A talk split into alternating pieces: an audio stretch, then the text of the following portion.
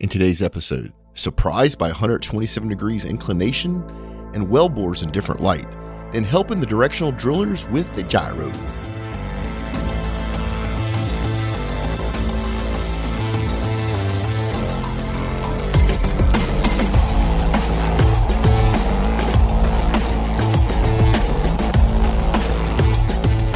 Oil and gas has always challenged technology. Now it's time for tech to challenge back. Come hear how the best minds in the industry are making those solutions a reality on the Oil and Gas Technology Podcast with your host, Mark LaCour.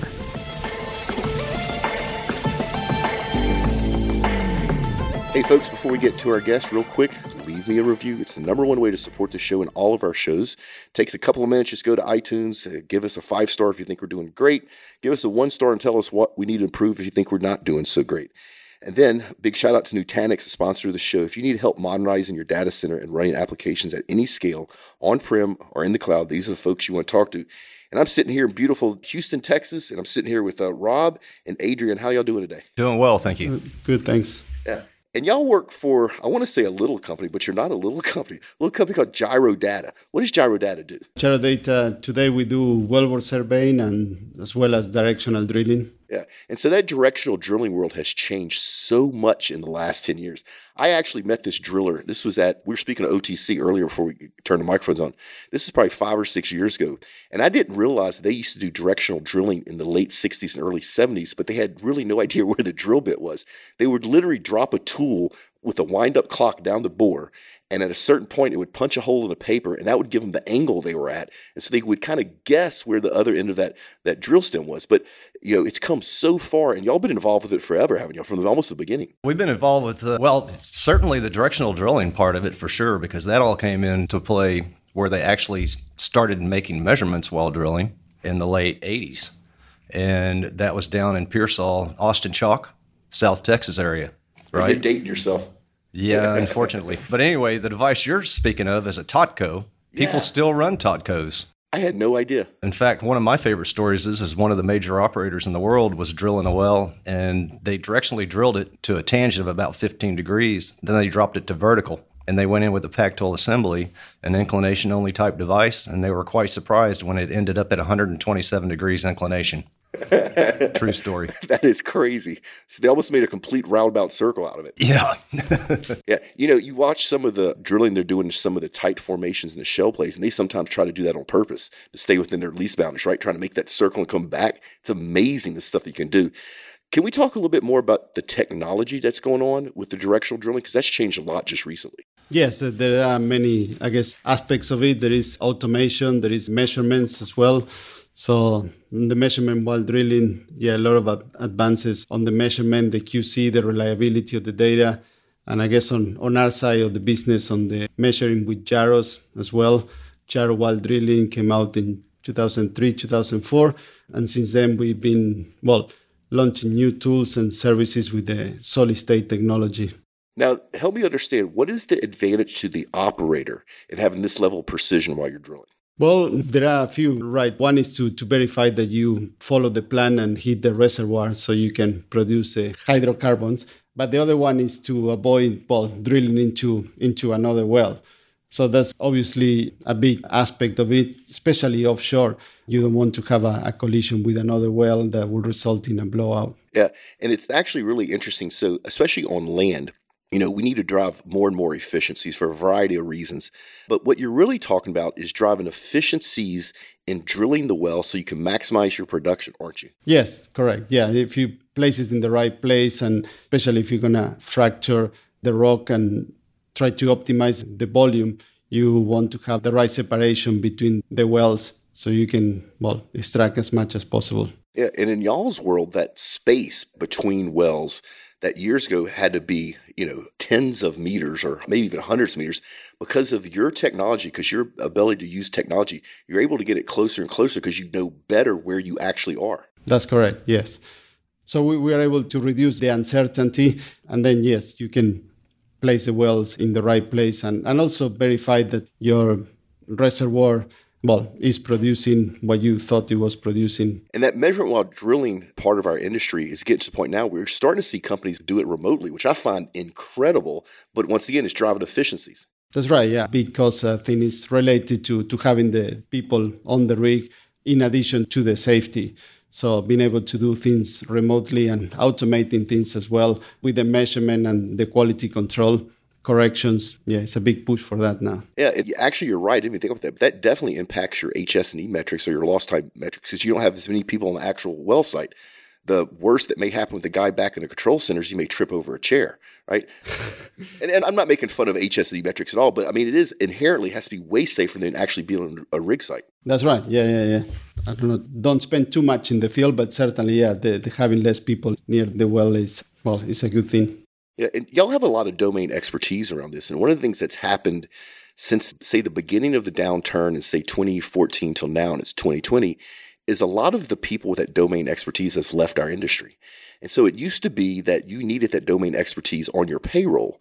But now, while being able to do it remotely, that domain expertise can now be spread across a bunch of different operators, right? You can have the, the senior people in one facility and they can actually help multiple operators do really good work. That's right. And they can look at several rigs or at least several wells at the same time.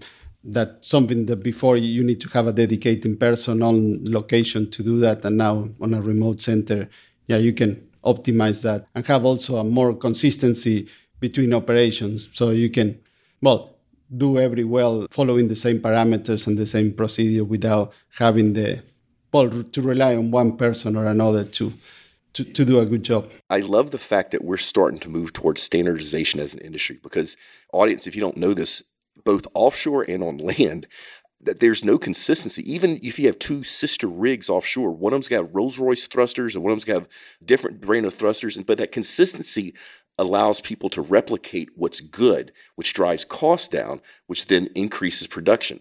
So if you're able to replicate stuff and have that consistency, that's really cool. Now, with all this work y'all are doing, y'all have to be collecting ungodly amounts of data. Yes, but also because of the nature of the, the operations as a service company, most of the data stay with the usually with, with the operator. So if we are in a pad but only on, on a couple of the wells, sometimes it's hard to, to draw a conclusion and we don't know usually the end results related to maybe running casing or the actual production.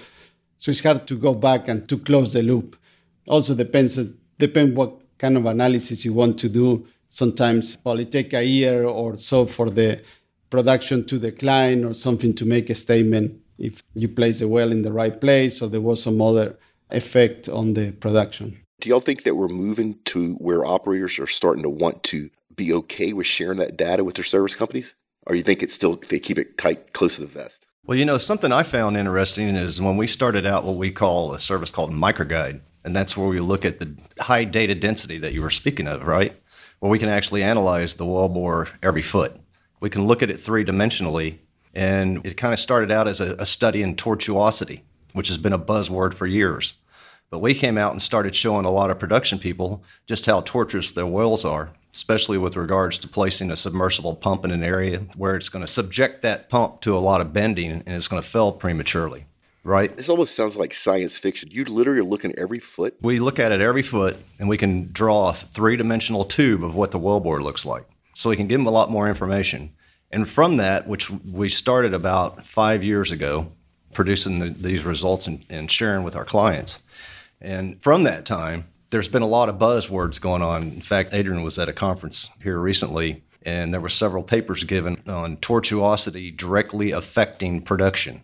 Correct me if I'm wrong, Adrian, but it's interesting. We actually collect a lot of data and look at the well bores in a little bit different light than traditional drilling, where you've got a, a data point every 92 foot or a stand, if you will. Yeah. Right. So that's something that we're really proud of. And for the production people, they really like it. And for the drilling people, sometimes not so much because we show them the inefficiencies in the deeper, cheaper process, if you will. That's right. So you're literally pulling the covers aside and, and, everybody can see what's really going on. That's right. And it's not something that we do intentionally because, you know, the, the drilling guys are getting a data point every stand.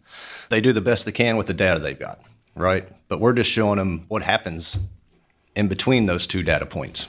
But an interesting aspect of that is uh, the appreciation is different depending on the operator and the goals that they got for that particular project or, or well. So if they're trying to sell that lease to somebody else to produce it, they, they don't care too much. but if, if it's uh, someone is looking at the long term and the whole field, then they try to take care of that and drill a well, yeah, straight well with the high quality, so they don't have issues with running casing and tortuosity and production. But again, there are a lot of different operators have different goal and different business models. So for some, it's producing the first year or not producing it at all and selling it, and some other are looking at the long term. So this information and the goals are, are not necessarily the same for everybody. Yeah, I can see how a drilling contractor may not want you to expose everything. The truth is that transparency eventually helps everybody. Even if somebody's trying to flip a well, whoever buys it at some point down that chain is going to go in production. And that transparency and that ability to understand the reality of what you're getting to just eventually helps everybody. But I can see how somebody would not want you to show everything. But so what, right? That's what y'all do for living and you're good at it. So I know y'all are big in the Permian. There's a lot of stuff going on in the Permian with things like well spacing, child wells, orphan wells, that sort of stuff. But y'all actually help, if I understand the process correctly, y'all actually help operators maximize the time that that well bore is in the pay zone, right? without having to worry about cannibalizing another well because your data and your tools allow you to drill that precisely. Yes, and, and well, being able to, to follow the plan and put the well where you where need it to be, yeah, that's the way that we are helping that process. So I know Gyrodata does more than just that. So what else do y'all do? Well, actually, we have a rotary steerable, which is designed to do exactly what you were just talking about. With a typical slide rotate pattern, they're constantly correcting and making corrections they're too high in the formation. They want to. Go, they've got to go down. They're too low. They've got to go up. They've got swings left and right when they're drilling these wells. So they end up with a lot of porpoising and corkscrewing, which causes production problems. Right. And we've got a rotary steerable that's designed to mitigate that and drill a straighter well bore, keep you centered better in your formation to eliminate a lot of the production problems that are associated with the gas burps from the up and downs and, and, a lot of different anomalies. I don't totally understand. I'm not a production engineer, but these are things that you read about and I've been told about by a lot of production people since we've started doing this kind of work. Yeah, let me back you a little. If the audience doesn't, because remember this is the Oil and Gas Tech podcast. If the audience doesn't understand what a steerable is, can you explain that? Sure. So our rotary steerable is actually a closed loop system. It's got a magnetometer, accelerometer package that's about six to eight feet from the bit itself. And every 90 seconds, it's pre programmed to five different program settings uh, relative to the inclination and the azimuth of the wellbore. And every 90 seconds, it takes a look and it says, What is my inclination and azimuth compared to the inclination and azimuth that I'm programmed to hold at this particular point in time? And then it makes an adjustment automatically to bend the shaft slightly and point the bit in the direction it needs to go up, down, left, or right. So it's constantly doing that every 90 seconds, as opposed to a lot of systems that are open loop. They've got a magnetic package behind the bit. Typically, it could be the MWD that could be 60 feet back. So they don't know where that bit went until they've drilled 60 feet ahead to where the magnetic package is where the bit was. So it's a closed loop system in the fact that somebody at surface is looking at it and they're steering that bit and closing the loop as opposed to having a totally automated system like ours that does it electronically. That is so cool. Where have we got to as an industry where that 60 foot now makes a difference? Because 10 years ago, that 60 foot would have not made any difference whatsoever. I mean, we're, you're now talking about being so precise in formations. That's just insane. It's awesome, though. Awesome work. Well, I read something the other day, and this guy has been in the oil field a long time, probably as long as I have. And he made the comment, he said, I remember when I first started out as a directional driller. He said if you put more than a three degree dog leg in a well, they fired you. He said, now if you can't put more than an eight to a 10 degree dog leg in the well, they fire you. it's so funny, but I've never even thought about that. But you're right. We've come so far. It's Stephen, a marketing guy, sitting here. He's not on the microphone because we only put a microphone in front of him. But Stephen, when I got started in this industry in the 80s, you would measure a roughneck's experience by how many fingers he was missing. And I tell that story to people now, they say I'm crazy, but that's how it was. You know, we've come so far. It's become so safe to work in this industry that now that is no longer a sign of experience whatsoever.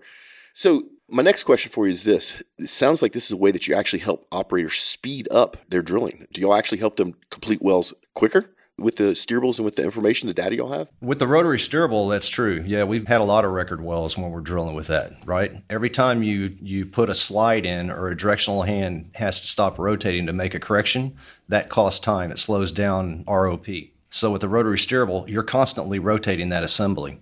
We have an anti-rotation device on the outside that grabs the wall, rotates at a, at a very slow speed with our directional package in it so we can keep track of where we are. But it's full bore going through, so you're constantly circulating at a full bore capacity, unlike a push the bit system that's using some of that mud to actually push paddles out. So it's using a little bit of that mud flow. We're not using that mud flow. It's full bore. The mud's going through full velocity and we're rotating that bit. In fact, a lot of times we do what we call motor assist, where we actually put a mud motor on top of the rotary steerable so that not only is the drill pipe rotating at a certain RPM, the mud motor's rotating at an even faster RPM that speeds up the bit. Wow. So, yeah, there's a whole lot of dynamics that are happening. I just learned something. I, I didn't realize that they use part of the pressure from the mud to actually do that work sometimes. I did not know that at all. So then your mud's not being as effective. Does the mud engineer then have to change his mud formula because the way it's being used I'm just curious. Yeah. To be honest with you, I can't answer that question. Yeah, I'm not fine. a mud guy. Yeah. No, So- on the yeah, just to add some other aspect on the gyro side. When we started, I mean, we were running the gyros on a wireline, so you have to stop the drilling in order to obtain that. And many times when you have magnetic interference, you have to run a gyro. Today we can well, we first came up with the gyro while drilling tool, which is similar to to an MWD, but just uh, measuring with the gyro at connection. And recently we launched the well the solid state gyro while drilling that has the advantage that it takes the survey in less time. So it's more transparent. Well, we take a survey during the connection without taking usually any extra rig time. So you said solid state gyro. Does that mean the gyros y'all used before literally had a mechanical? Yeah, it was a spinning mass gyro. Yes. How small is that gyro? Just out of curiosity, have you actually seen the package? Like not the whole package, the actual spinning part. How small is that gyro? Yeah, we have different systems, but I mean, we have a the beginning, the, the one from the 80 was was it two inches diameter. Yeah, it was two inch diameter. It. Yeah. The smallest pressure housing was two and a quarter.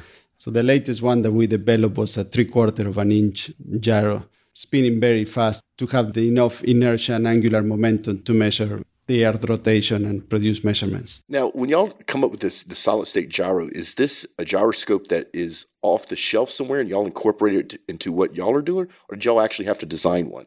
Now we worked together with a manufacturer. We tested something that they have already available for the aerospace industry, and we saw the potential, and we changed the specs because we didn't need many of the features that they need for an airplane, but we needed to survive downhole.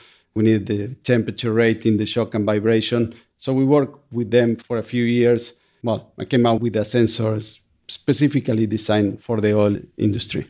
Yeah, I never even thought about where that gyroscope would come from. That makes total sense. So aerospace has the same need for that type of measurement, right? Because you need to know where you are when you're in three dimensional space, but it also has to withstand temperatures, extremes, vacuums, shocks, all that sort of stuff. So, duh, that kind of makes sense that you'd find something like that.